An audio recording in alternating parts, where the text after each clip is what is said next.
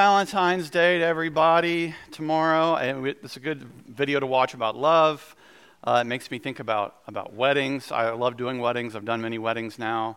Um, and, and before I even get into the wedding uh, analogy, you know, sometimes when I was like long time ago when I was single, I always called Valentine's Day Singles Awareness Day because it made me painfully aware of my singleness.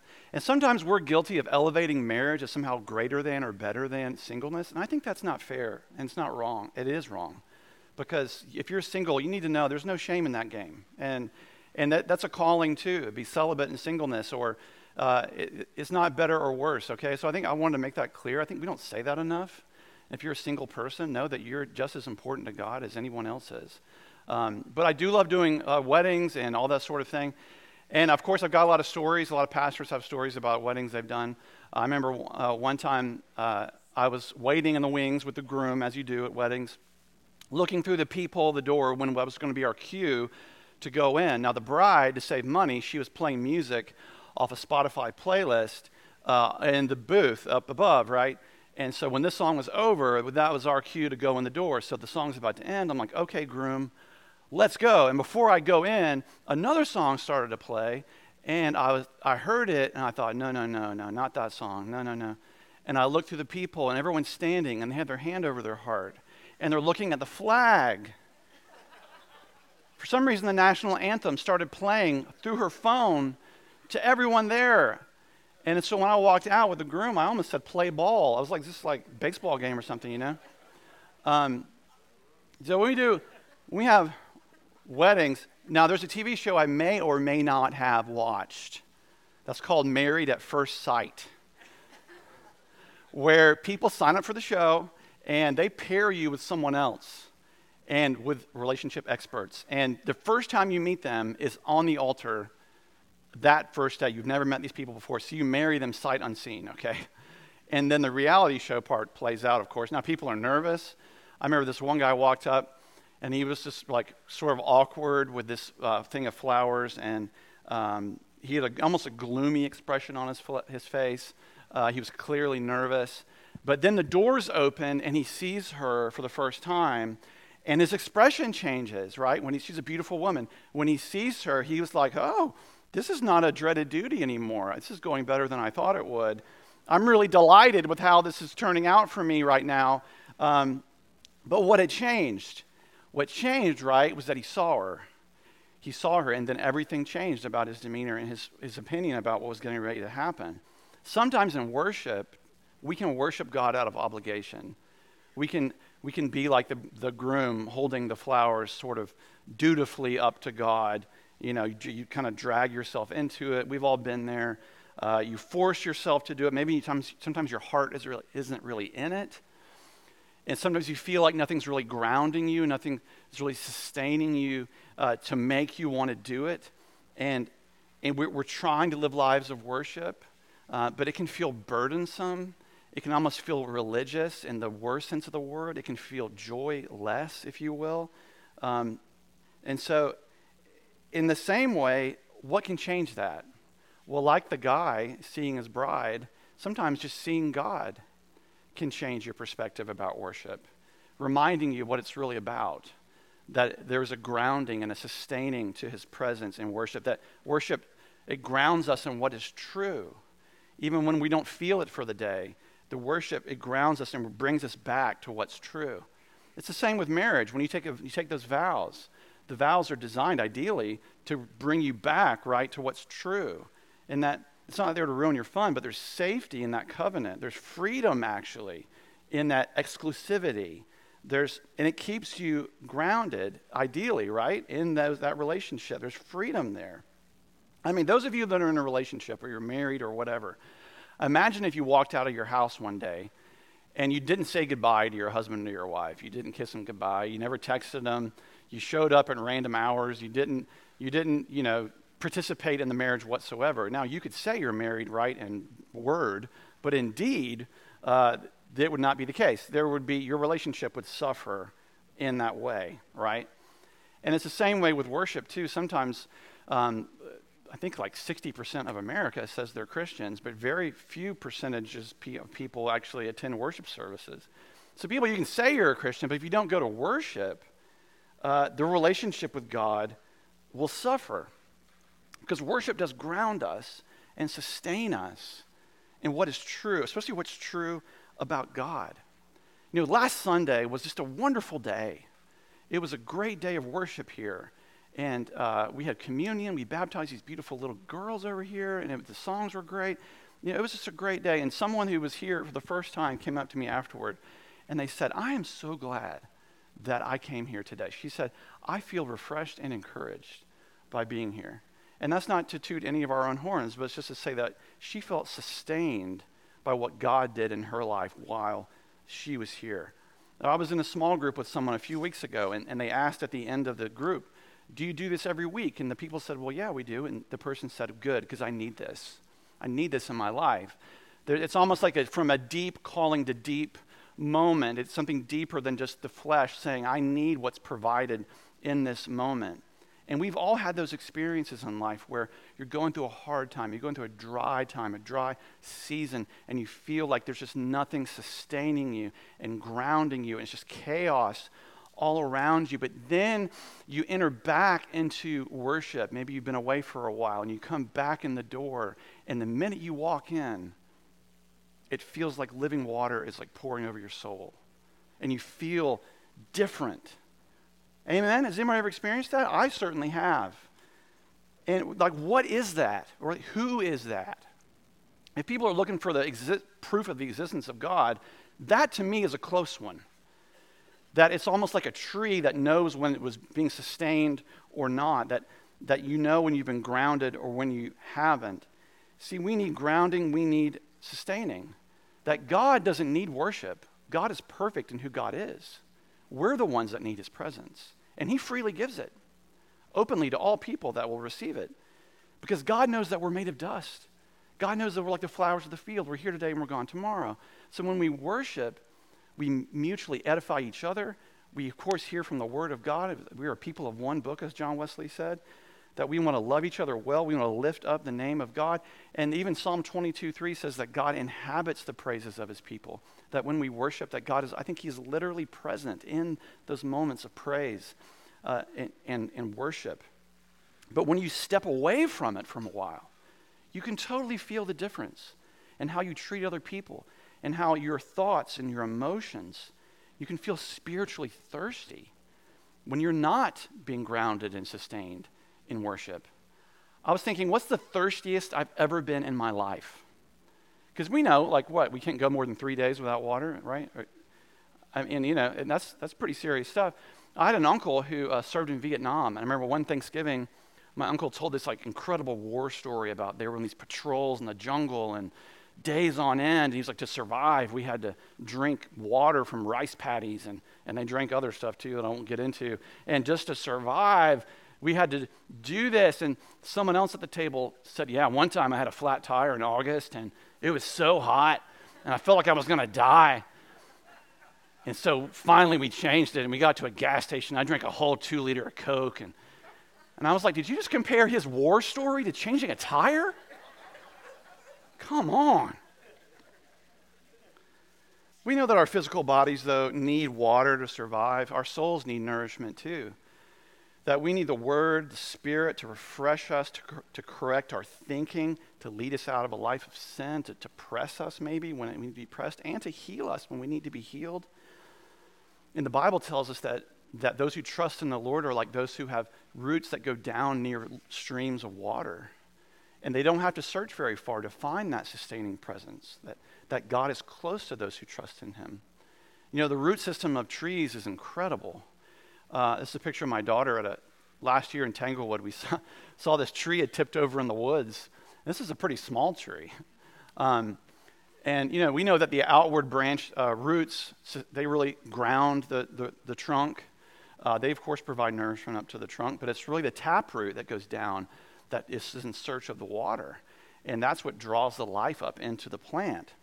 And if you see a tree next to like a river or a stream, they're just bigger um, they're just massive. Of course, uh, one time we went and saw all the redwood trees in California, and these trees are like 380 feet tall. I mean, unbelievable. 2,000 years old. And they're all next to water. There's always streams, or even the Pacific Ocean um, is nearby. It's incredible. But the Bible says that those who trust in Him, when we gather and worship, we're trusting in the Lord. That hear these words of, of Jeremiah um, 17. Blessed are those who trust in the Lord, whose trust is the Lord. They shall be like a tree planted by water, sending out its roots by the stream. It shall not fear when heat comes, and its leaves shall stay green. In the year of drought, it's not anxious, and it does not cease to bear fruit. It's, I love that because the, Jeremiah is telling us that those who trust in the Lord, even when, when drought comes, you will not fail, you will not faint. There's always power in, in sustaining the presence of His Spirit no matter what we're dealing with and gro- going through. That worship does ground us and sustain us in what is true, especially about God.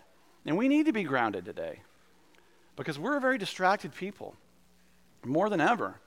Um, I think the way we take in media has changed how our brains are wired. And I find myself scanning more than I read than I used to. And I find myself being more in a hurry and not diving deep into something um, than I used to. And uh, Microsoft did a study many years ago uh, about this idea about the attention span of humans. In the year 2000, the average attention span was 12 seconds. Now um, it is eight seconds. So, in the time I said that, some of you started thinking about something else. Um, now, a goldfish has a nine second attention span. So, that's not to be confused with a goldfish's memory. That's a myth, apparently. I don't know how they know this, but a goldfish uh, actually has a decent memory, but their, their attention span is nine seconds. Um, so, they, Microsoft theorized that the changes were a, a result of the brain's ability to adapt, to change itself over time. And the survey also confirmed the generational differences of mobile use. 77% of 18 to 24 year olds said, Yes, if nothing's occupying my attention, I will pick up my phone immediately. I can't stand still with my own thoughts. But only 10% of those over the age of 65 said the same thing. Now, congratulate yourself for making it all the way through that illustration. Good job. Good job. Because when God wants to sustain us and ground us in worship, uh, God wants our attention in worship, right? So we don't just need anointed preaching or anointed uh, worship leading, but we need anointed listeners, right? That, I mean, I'm not, I'm not saying we should bring this back, but for many years when the Bible was even read, people would stand, right? Remember that? When you were younger, maybe? I went to a church like that because um, it, it, demanded you, it demands your attention. There's a reverence to the Word of God, to who God is. That God does want our attention and to be grounded um, in His presence. Like we saw last week with Isaiah in the throne room of God, and he has this incredible vision uh, that, that Isaiah didn't experience the most supernatural experience of his life. He actually experienced the most real and true experience of his life and, and in God's presence, or God's presence, yeah, he found his place and his purpose, and we can do the same, like we talked about last week. Because if worship is not grounded in what's true, in the Word of God, in the Holy Spirit, in God's character, in the Eucharist, if we don't ground worship in that, then many times worship can be gr- grounded in a sort of man made sort of hype. I had a friend that was an elder at a, a large non denominational church um, in Greensboro and um, they really liked it. It was cool and hip and all that. And after a while, though, he's, he said the other elders would come up to him on Sunday morning and say, "Hey, man, you don't seem to be as into this as you used to be. Like, is something wrong? Like, you're not you're not jacked up enough, you know?" And he was like, "Well, I just don't feel jacked up today. Like, I'm just not I'm not feeling. I didn't drink a Red Bull or something. I don't know. Like, I just I'm not there." And there was just always this pressure to like hype it up. And they finally left the church because they was like, "That's just not authentic. It's not real." Like, I'm not going to do that. And he called it like the emotionally jacked upness church. and, you know, some churches don't want the spirit, they just want the kick drum, right? And we got to be careful with that because if you don't, it, you err on the side of entertainment. Now, don't get me wrong, God can use planning. He always has and He always will. But many times, you, it, that churches like that represent a lack of faith you're not trusting God to be God. You're not letting the Holy Spirit do what he wants to do. You're kind of crowding him out, and you're erring on the side of entertainment. And uh, I don't think God's really a part of that type of worship sometimes. And I've been guilty of it over the years. A.W. Tozer said this The church that can't worship must be entertained, and men who can't lead a church to worship must provide the entertainment. A.W. Tozer doesn't mess around. Um, he's right. And so you have to you got to be, watch who it's for, right? Audience of one. Why are we doing this? Is it for our edification? Is it only for us to promote how cool we are, or is it to lift up the name of Jesus above our own? Now, now here we're not in the business of entertainment. We definitely affirm that. And but I I get that I get it because I've led worship services where I did feel insecure, and I felt uh, that no one is engaging, no one cares, and I got to do something to make this work. And so you feel desperate to sort of manipulate the experience, right? And, and, and to control it a bit more easily. But the danger of that is that sometimes you can, you're, not, you're not listening to what the Spirit might be saying and you're just sort of ignoring His leadership. That's a horrifying reality. It's a sobering truth. That let's just be reminded that all I can, we can control is this space. And here and now, we will tell you, we're going to let God be God. And we're going to let the Holy Spirit do whatever He wants to express Himself however He wants and lead however He wants. And we're, we should leave time for silence. Leave time for, to be still in God's presence. Leave time to weep. Leave time to dance. Leave time to kneel on the ground if you want to. Leave time to come pray up here if you want to. That leave time to shout. Leave time where you don't feel anything at all. That's not always about feeling. It, it can just be about faith. It doesn't mean that God's not present. I love reading about revivals in history. There was one in the nation of Wales in the early 20th century. Uh, if you've never read about the Welsh revival, I recommend you, know, you check it out. Uh, and to summarize it, um, there was a lot of prayer uh, in months leading up to this that people were praying over the youth of this small island off, you know, off in the United Kingdom. Um, and it, basically the Spirit has started to move in such a way that people didn't want to leave their churches. Literally, they would be in worship service for days on end. Um, and the God did so many miracles at that time that the police force got um, done away with because no one committed any more crimes. And that's true. Um, but what I always I love about reading about it is that in the worship services, um, there wouldn't be a sermon typically that they would simply sit and wait for the Holy Spirit to do what he wanted to do.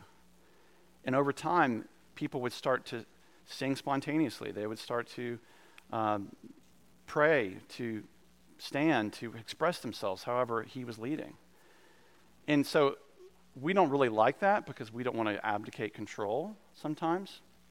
And sometimes maybe this experience is so foreign to so many churches because churches aren't looking for it. We're not really hungering for that. Um, it's easier to go on the other side of. Now, don't get me wrong, God needs planning, okay? but if this nation is going to be saved, it's going to come through moments like that for people when they experience God in a real and true and authentic way. To be okay with silence. There's a song we're going to sing in a second called um, Heart of Worship. And uh, it was written out of a time of a church called Soul Survivor in England when they were growing, the leaders, the worship leader had like le- had on like leather pants and uh, laser beams and smoke machines and all that stuff. And the pastor of that church one day said, "No, tear it all down. We're not we're not doing it the right way." And he said, "Let's put, let's put all that away for a little while and get back to what this is really about. It's always been about him, and it always will be." So they, they phased that stuff back in like, eventually, but they stripped it all down to the bare bones and said, What is this about? And sometimes this on Sundays, it would just be us around a piano, and we would just sing. And that's that where the song came from. And I think in the next few moments, that's our goal here, really every Sunday, right? It's just to encounter the living God in ways that change us, in ways that transform the world.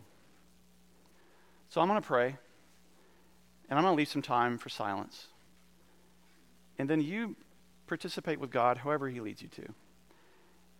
And to know that if you're in a place of mourning, that those who weep with tears will, will reap with songs of joy. That sometimes we need to, to cry to express ourselves. I talked to somebody just this week that said I was in worship, and I just started crying. And I said, Listen to your body. It's okay. Feel what you want to feel. Sometimes, God, that's a good thing to birth that up in us. But here and now, we're going to pray and wait on the Lord. Let's pray. Holy Spirit, we thank you that you ground us and sustain us in what's true. God, we want to return back every week to what your calling on people has always been, which is to worship the Father in spirit and in truth. And that's always our goal. It's just to touch your heart, to experience you, God, in ways that are real and authentic here and now. So we welcome your work, oh God. Still our scattered senses and slow us down. Thank you, Jesus, that you're here with us. Heal, revive, restore, whatever it is that needs your touch today.